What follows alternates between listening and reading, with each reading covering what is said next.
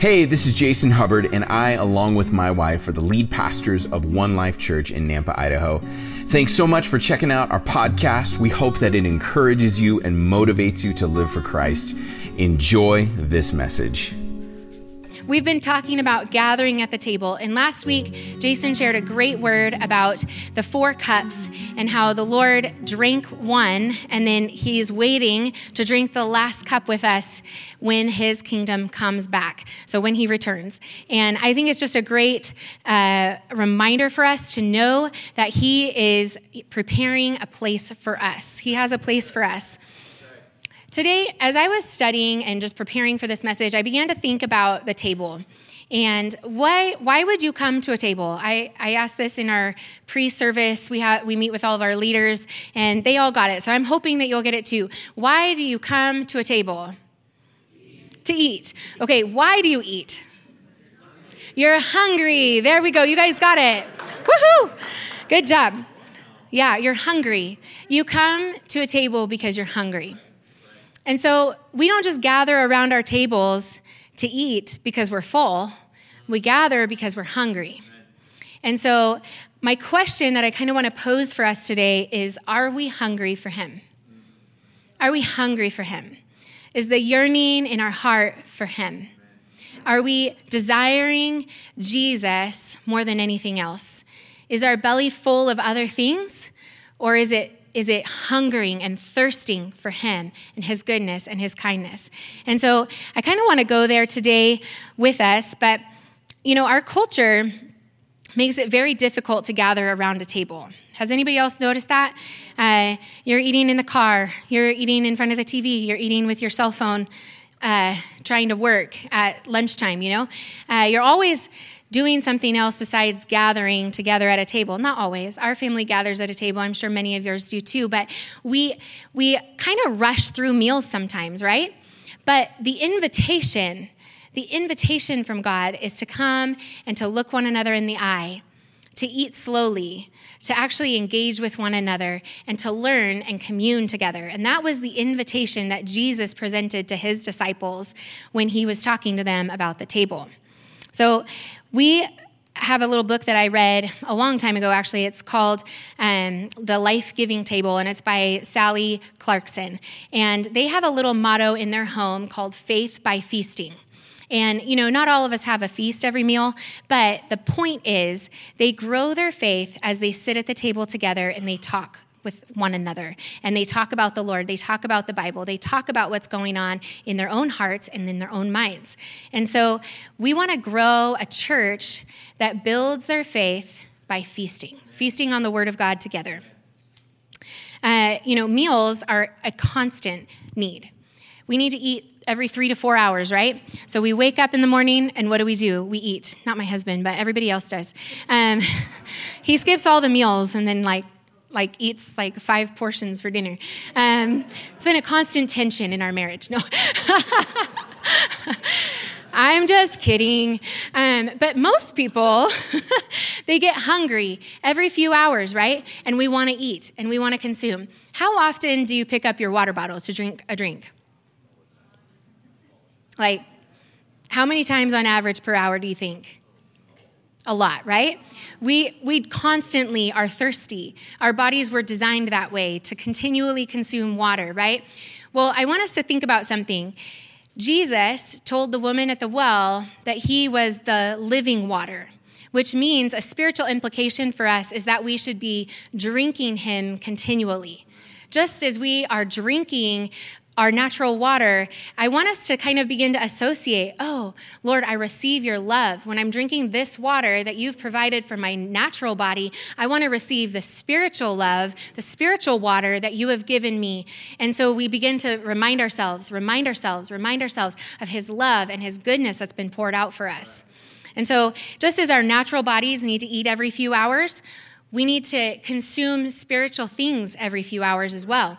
And, and I know that that might sound complicated because when you're sitting at your computer working and typing away, um, or working on a house, or building something, or doing something with your hands, it might seem like, oh, I can't really consume spiritual things. But what if we were just to meditate on Him throughout the day? What if we were to be so hungry as a people that we can't get enough of him? That every few hours we're thinking on him and thinking on his word and thinking about what he's saying and thinking about what he's doing. And we actually ask the Lord, like, make me so hungry that I can't get enough of you. Because whatever we feed our appetite, what do we start craving? What we fed it right? So if we're constantly feeding ourselves our phones and the screen, and I don't know about you, but the more I look at it, the more I want it, right? The more you're scrolling, it's like in our brains, we begin to hunger for our phone. Or if we watch shows on TV, we begin to hunger for the shows. Or if we watch the news a lot, we begin to hunger for the news. Oh, I just need to know what's happening in the world. Oh, I just need more of the news. And it, it, it grips us, right? So, whatever is going in becomes the appetite for our hunger. It becomes our appetite. We're always going to be hungry, but the question is, what are you meeting the hunger with? Right? So we begin, it's, it's kind of twofold. If you're not hungry for the things of God, if you're not hungry for His righteousness and His love and His grace and His mercy, ask Him to change your appetite because it's only by His divine love that that changes. Um, so, anyway, I'm way past where I am in my notes. Um, I wanted to go through a couple things really quick. The, the Lord actually built this into us, right? So, I wanted to talk through in the Garden of Eden at the very beginning of time. Genesis says that he made the garden for man and woman and then that he put them in it and he said, Eat freely. And this was before the fall of man. Okay, so this is actually before Adam sinned. Adam was hungry before he fell. And I think that that's something spiritual for us. God built it into us to be hungry, to continually want more of him to more want to, like we need to consume something. We need something outside of us for sustenance. We don't get it in our own selves. We actually get it from him. And so he actually built us that way in the garden of eden we would always be hungry we and that's not a result of the fall which i think before i did this study i always thought of like hunger pain as like a result of the fall but he made us so that we would always need to consume we would always need to consume. And it actually goes that way for eternity because one of the last things God says in Revelation 22 is He says, drink freely. So in the Garden of Eden, He said, eat freely. And in the end of time, when we're with Him, He says, drink freely. So we're always going to be drinking of Him, even in heaven. And so, this hunger and thirst is actually tied through the whole Bible. And I was going to go through a bunch of things where like God shows us a table throughout the whole Bible, but I'm going to skip that today because I just didn't feel like it was worth noting. But I want to challenge you. If you want to do like look into this a little bit, there's it's something that the authors that I love they coined as tableology. Tableology. Um, it's basically uh, where we look at the table as something uh, that is throughout the Bible and we study it. So I want to challenge you look at all the places where the Lord brings a table and prepares it for his people. Um, all the way from the Garden of Eden, all the way to Revelation, he prepares a table for his people. And we can see that with Abraham. Abraham makes food for guests that are visiting and he lays a table for them. Uh, there's also Israel's first Passover meal. He instituted a table right there uh, with his people. He set up seven feasts for the Israelites to have. Seven seven feasts throughout the years. And you know what is so cool? God likes a good party. He likes a good meal. He likes a good feast, right? And I think sometimes we shy away from being excited and having parties in our Christian culture. We're like, oh, it's got to be solemn and subdued. But let me tell you, the Lord actually created parties for his people to celebrate him and to worship and to praise and to get excited and to be filled with joy. We are not meant to be a people who are like, I mean, let's let's let the joy of the Lord come forth and begin to stir in us and, and wake our souls up. We're hungry for him, and he has unlimited love for us. Unlimited, unlimited love to pour into your life. He says, Come to me, all of you who are, are weary and heavy laden, and I will give you rest. I will give you the good things that I have for you. And so we've got to lay aside our, our heavy weights and begin to praise the Lord. Let's begin to worship him and let him fill us with the good things that he has for us. It says in the Bible, taste and see that the Lord is good. Taste and see.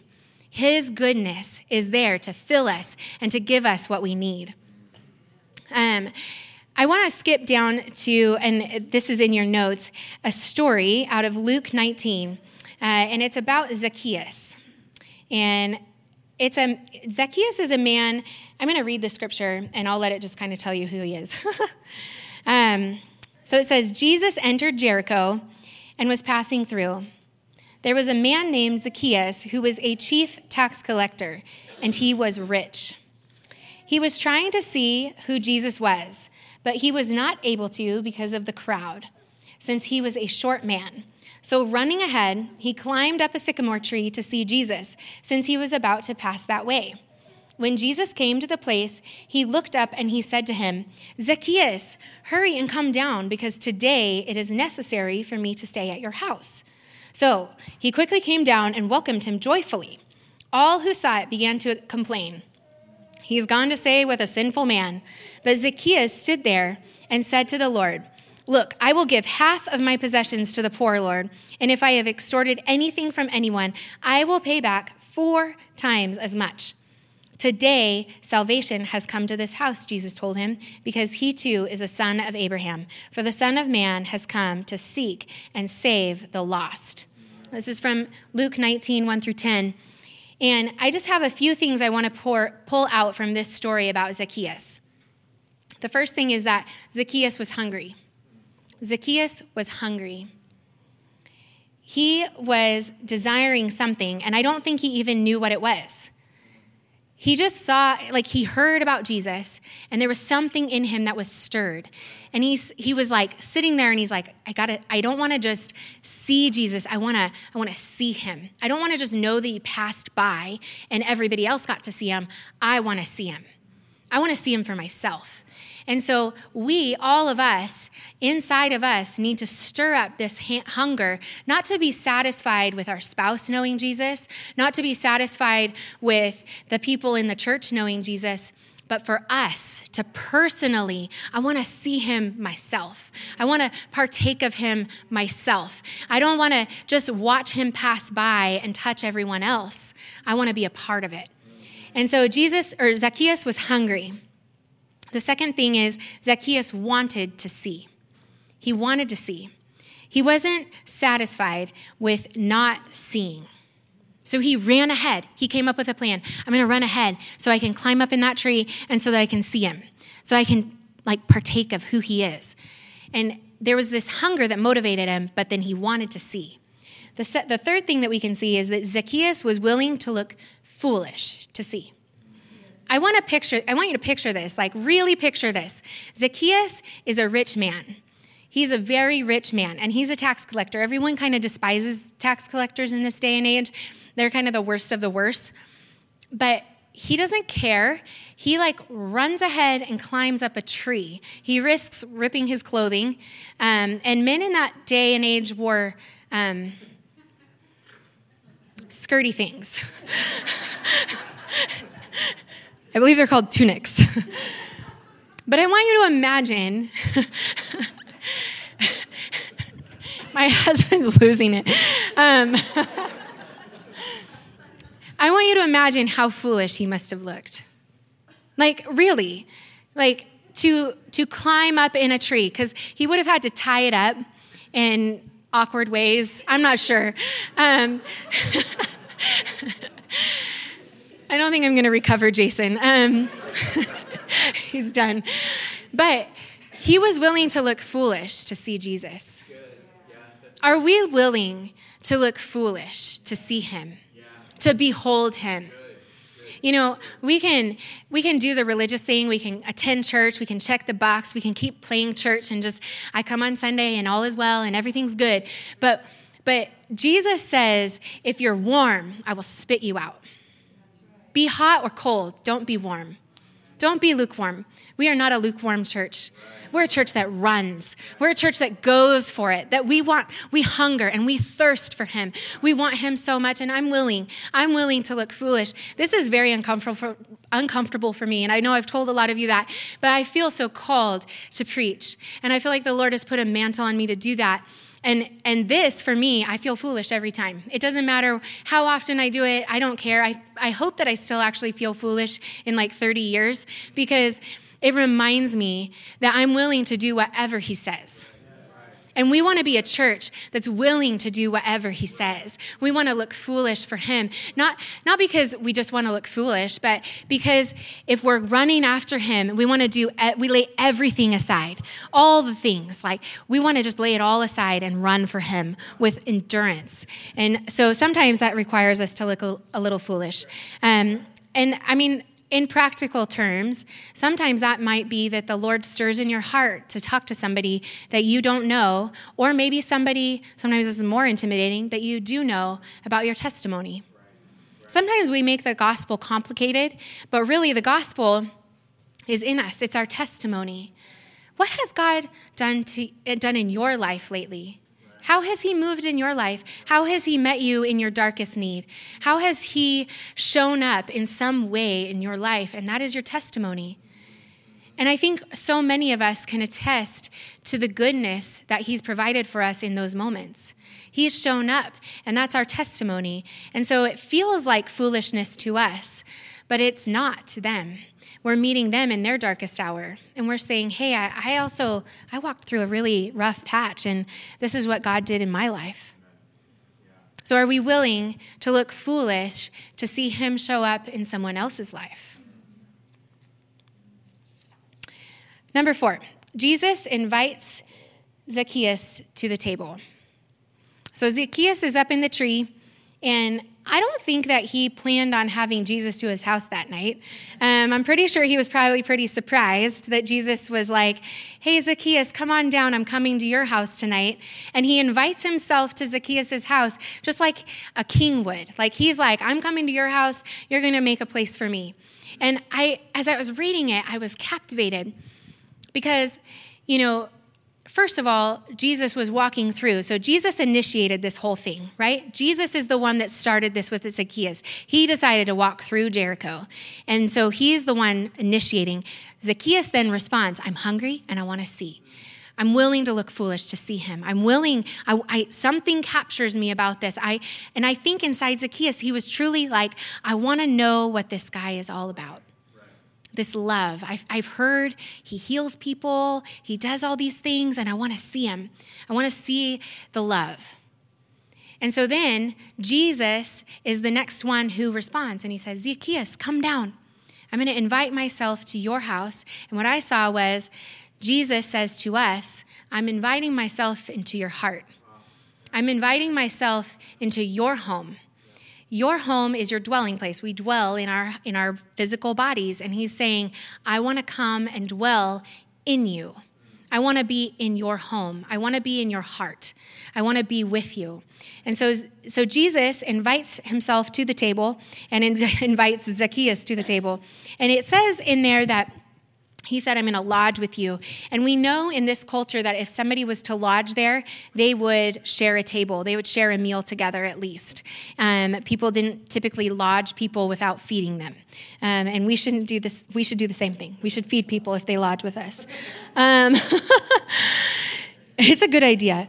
That's just a side, you know, practical advice. Um, so, what motivated Jesus to invi- invite Zach down the tree. What motivated Jesus? It was his love, his love for Zacchaeus. He saw Zacchaeus up in the tree and he was compelled by love. And that is what compels our Heavenly Father. That's what compels him. He comes to us and he says, Come on down the tree. Come and see me. Come and meet with me. I have my love for you. And we know that this love was transformative in a moment. We know this was transformative for Zacchaeus because in the very next verse, Zacchaeus, who is this high and lofty tax collector, responds with joy and then he repents with faith that is costly. And the only way that we can respond with joy and repent with faith that's costly is if we've received the love of the Father. It's his love, it's his kindness that leads us to repentance. It's not his hammer, it's his love. And so as we respond, as Zacchaeus responds, he's, he responds with this joy. And isn't that amazing? Like in our lives, when we begin to seek Him, when we begin to pursue Jesus and say, Jesus, I want more of you. I want to hunger for you. I want to thirst for you. He fills us with His love, which fills us with joy. And then we also have this response of repentance. And repentance is simply this it's beginning, it, it's changing the way you think about the way you think. So it used to be that these things were what you hungered for and now you repent, you turn from them, and you say, I hunger for you. I love you in return. You loved me, you loved me first, and I love you in response. And so when we begin to repent, it looks just like Zacchaeus. He, he like tells the Lord, I'm going to give away half of what I earned on my own merit, and anything that I stole, I'm going to give it back times four. And I want you to think about this. That's costly. That's not like um, a minor repentance, that's a costly repentance. I think sometimes we want to repent halfway, and it's like, oh, I'll kind of give it up. But Zacchaeus gave up all his riches because I don't know that he would have much left. If he gave up half of what he earned, uh, like righteously, and then four times what he earned unrighteously, that's a lot of money. So he was basically saying, I'm willing to despair all of that so that I can be with you. And this is in stark contrast to in Luke 18, just a chapter before. Jesus talks about a rich young ruler, or talks to a rich young ruler. And the rich young ruler was very interesting. He said, How can I get eternal life? How can I, how can I live eternally? And Jesus says, Well, obey all the commandments. And he lists them out. And then the young ruler says, I've done all those. He was very self righteous. self righteous. And then he's, Jesus says, Okay, there's one thing you lack. Go and give all you have to the poor, and then you, you can come and follow me. And the rich young ruler wouldn't do it. And I was thinking about what's the difference between Zacchaeus and the rich young ruler. Zacchaeus recognized his depravity. Zacchaeus recognized, I'm a sinner. I have nothing on my own accord. He recognized that he was the lowest of the low and that he had cheated people, that he had done it wrong, he had gone about all these things wrong. And then the rich young ruler said, I've done everything well. And the Bible tells us that he who is loved much will love much. He who is forgiven much will forgive much. And so when we are forgiven much, there's something in us that shifts. It's a love that shifts. And here's the thing you, you can live pretty righteous, like you can live a really righteous life, but still need forgiveness. It's recognizing that we need it. It's the recognition in our mind and then the repentance. I turn to you, Lord. I've looked at these other things, or I've turned to this to be my security. I've turned to this to be my safety. I've turned to this to be my, my hope, and I am turning back to you. Change the way I think. Renew my mind by the power of your word. Change me and make me whole. And I come to you and I let your love fill me and overtake me and wash over me. Make me hungry for you. Make me thirsty for your word. Make me thirsty for who you are and fill me once again. So Zacchaeus responds with joy and he repents with faith that is costly. Faith can be costly. Faith can require us to do things in the natural that cost us something. But here's the deal the Lord always meets us right there. He meets us with something in return. It's not like we give up something and get nothing. He asks us to lay something down, and He always meets us with something in return. And it might not be the same thing, it might look a little different, but it's always fulfilling much more fulfilling. So for Zach, I just think about him and I'm like, he laid down all this wealth. He laid it all down. And you know what? I bet that there was a lot of love poured back into his life. I bet he was filled with joy continually.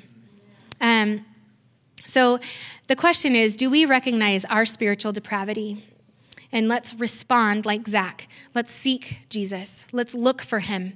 Let's respond with joy and love to him and repent with, with a faith that's costly. Um, so I think that the, the, the thing that's interesting to me is that Jesus, he chose to reveal himself to people as they were going on their way. He chose to reveal himself to his disciples at tables when they were hungry. He, he chose to reveal himself in these humble places, and he wants to reveal himself to us in humble places too. I think that sometimes we think this is where he's going to move the biggest, but I have seen him move at tables, at places where we're talking and we're interacting with one another and we're sharing our stories. And uh, the thing that the thing that I see in the story of Zacchaeus is that Zacchaeus was hungry, and then Jesus came to his house and he met with him there. It wasn't in front of the crowd and the throng of people, it was at his house. And so the invitation is there. We need to start inviting one another to our houses. We need to sit at the table together and talk and begin to pray for one another and ask one another, hey, what's the Holy Spirit speaking to you right now? What have you been reading in the Word? Where, where are you at in the Word? And it's like, oh, I'm in John, and I don't really get this story. Be vulnerable, be humble, be willing to ask questions of one another and encourage one another and spur one another on in our in our walks with Jesus. And you know, he wants us to gather and be hungry. And he wants us to love one another, to be his hands and feet, to love one another at that table. We get to be his hands and his feet, the very love of Christ towards one another. And so I think that uh, we can we can take a lot from this story. And my big question for the end is just are we gathered around the table hungry? Are we hungry for his love to be poured out at our tables, our tables with one another? Are we hungry for his love to be poured out at our tables together? Um, our table spaces are meant to help us find healing through vulnerability. We've got to be honest. We've got to repent. We've got to confess. We also need to receive the grace and love that's there. We've got to grow as a family, the church family, and then also biological families. You know, there's nothing more sacred than our, our family table. We hold that very dear in our home. We, we want the family table to be a place where our kids are known and loved and cherished, but also come to know the Lord. And so we've, in, we've incorporated a lot of things at our family table uh, that are probably, I don't think they're that unique, but we're intentional. We're intentional with our table. We don't eat the meal in front of the TV or different things like that, but we eat it with our kids. We look them in the eye and we and we talk to them and we ask them questions. What and we read stories. We read Bible stories straight from the Bible. Um, we have a New Living Translation Bible, and we're going through the book of Mark right now. And I would challenge you if you have kids at home, whether they're little or big, our kids are kind of still elementary age, uh, whether they're little or big, you can start to read the Bible together and me- meditate on Scripture together, ask questions, begin to pursue the Lord together, and find out kind of where your kids are at. I think a lot of shepherding can happen at our tables. We can lead our kids to Jesus' feet and show him his love and his mercy. So we build these, uh, we build our family and we grow as a family at our table, but we also invite other people to come and sit at that table with us. We want other people to come along. It's not just our family unit, it's not just our church family unit. We want to invite people that are outside of our church to come and sit at our table as well. So if you know people, that don't know Jesus right now, you can invite them to your table and introduce them to Him. Um, and it doesn't necessarily mean shoving the gospel down their throat, but it could be um, just sharing your story, sharing a little bit of where you're at, what's going on. Um, some practical steps. Uh, oh, I skipped a few, sorry build some lifelong relationships. We can build lifelong relationships at our tables. We can sit down together and we can build lifelong relationships. Um, when we share meals together, we begin to uh, talk with one another and get to know one another on a deeper level, and we can begin to, to grow in that space. We get to give and receive love and experience a foretaste of eternity. You know, the when Jesus comes and returns, he's going to have a large wedding feast with himself and his bride, the church. And I just want us to think about that. When we eat together, we're actually partaking of a foreshadow of that. We're actually eating and consuming together, and, and it's like a foretaste of what is to come. Um, some practical steps just start sharing meals with others in our congregation. So invite somebody over for dinner. And I, I want to just preface this with even if you don't have a table, sit, sit on your couch. Like, seriously, it's okay. It doesn't have to be the table, um, it's, it's a metaphor. Um, but we can invite one another, it, and your house doesn't have to be clean. I mean, m- maybe try to sweep the floor or something, but. Um, and if you're not a good cook, don't be embarrassed. Order pizza. Like, seriously, sometimes in our culture, I think we make it more than it needs to be.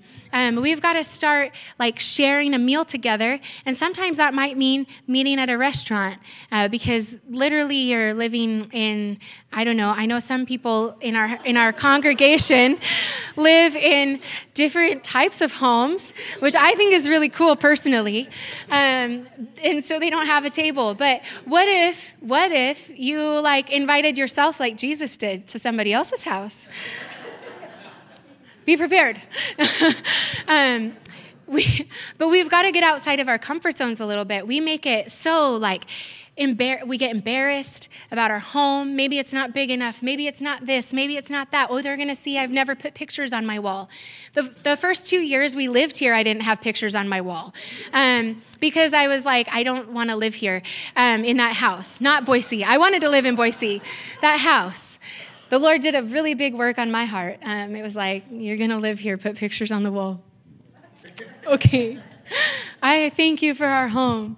Um, and I still am living there. So if you come, you'll now see pictures on our wall.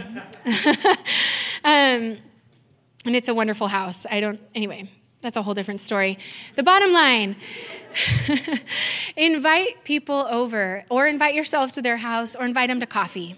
Truly, you can you can always say, "Hey, do you want to grab coffee at a little shop?"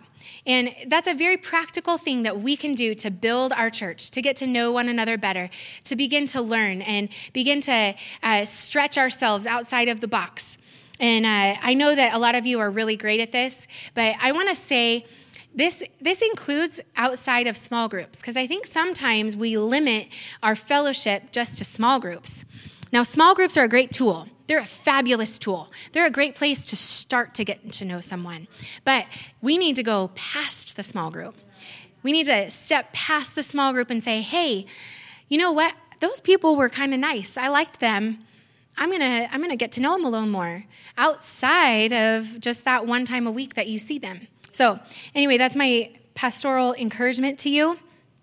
Um, some great questions to ask. These are just a few suggestions, okay? But what is God speaking to you about? What is the step of faith that He's asking you to take in this season? What is, what, what, what is He leading you to do? Because He's always leading us somewhere. So maybe just ask one another, what's He asking you to do? And then encourage one another and build one another's faith. Say, you can do that. That's actually, I see that. I hear that. I, I actually, I think that's a good idea and encourage one another. Discuss the difference between faith and works. There's a good table talk for you. I'm just saying, like, I'm throwing out some ideas here. You could ask them, hey, what do you see as the difference between faith and works or how they go together? Pull out James. That's a good book to read on that one. Um, think of how many diverse animals there are and discuss God's love for variety. I'm just saying, like, you can pull some conversations up, okay? These are just, I'm, these are just suggestions. You don't have to ask them. You might think that's trivial, but if you ask that with kids, especially my son, he likes Wild Kratts, and um, he will give you the 15 different facts about each animal that he has watched.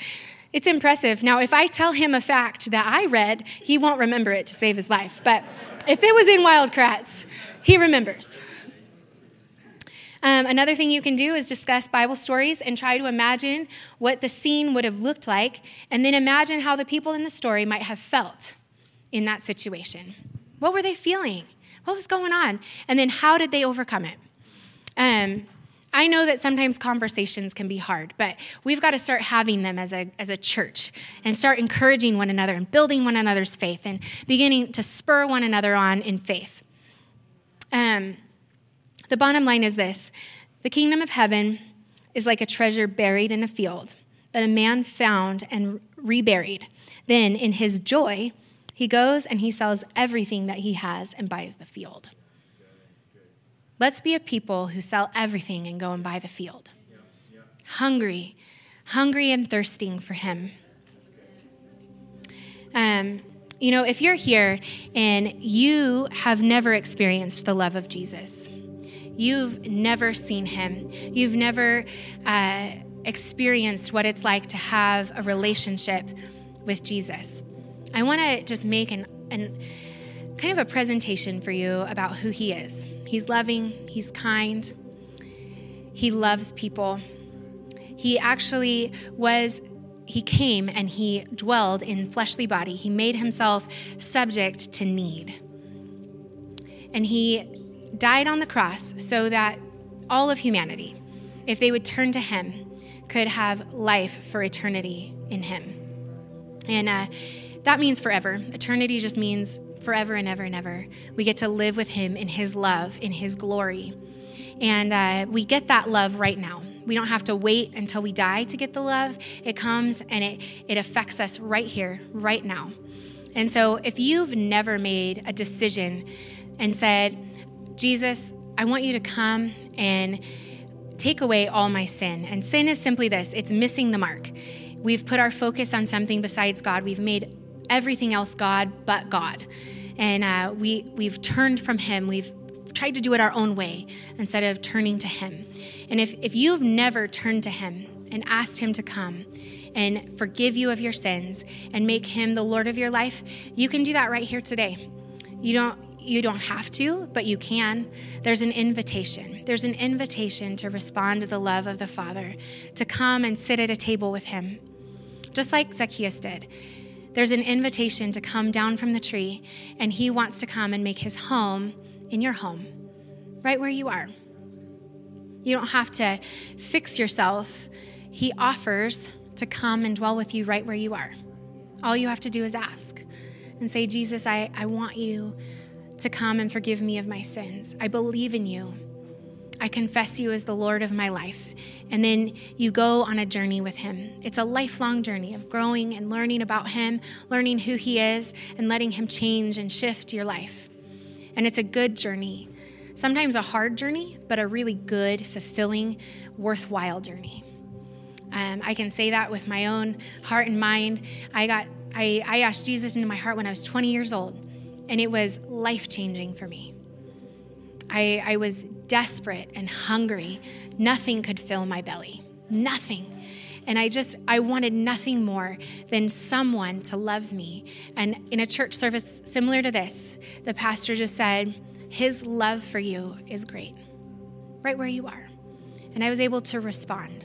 And so, if that's you this morning, we're going to pray a prayer all together. Many of us have prayed this prayer many times, but we're going to pray together and just ask Him to come. And all you have to do is confess with your mouth, acknowledge that He's Lord, and then He will come and begin to do a work on the inside of you. Everything will be different from this day forward, and you begin to walk out that faith. And I would encourage you, if you're praying this prayer for the first time today, go out to our Connection Center. It's like right out from here. Um, Melina is going to be out there, and she has Bibles. Available for you.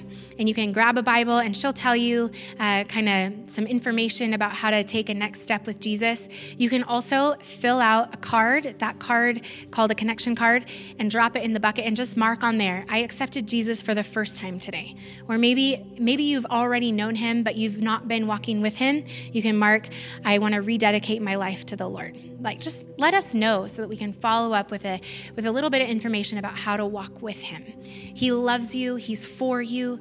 And uh, we just we get to believe. That's what our part is is believing that and walking in faith with that. So let's pray together.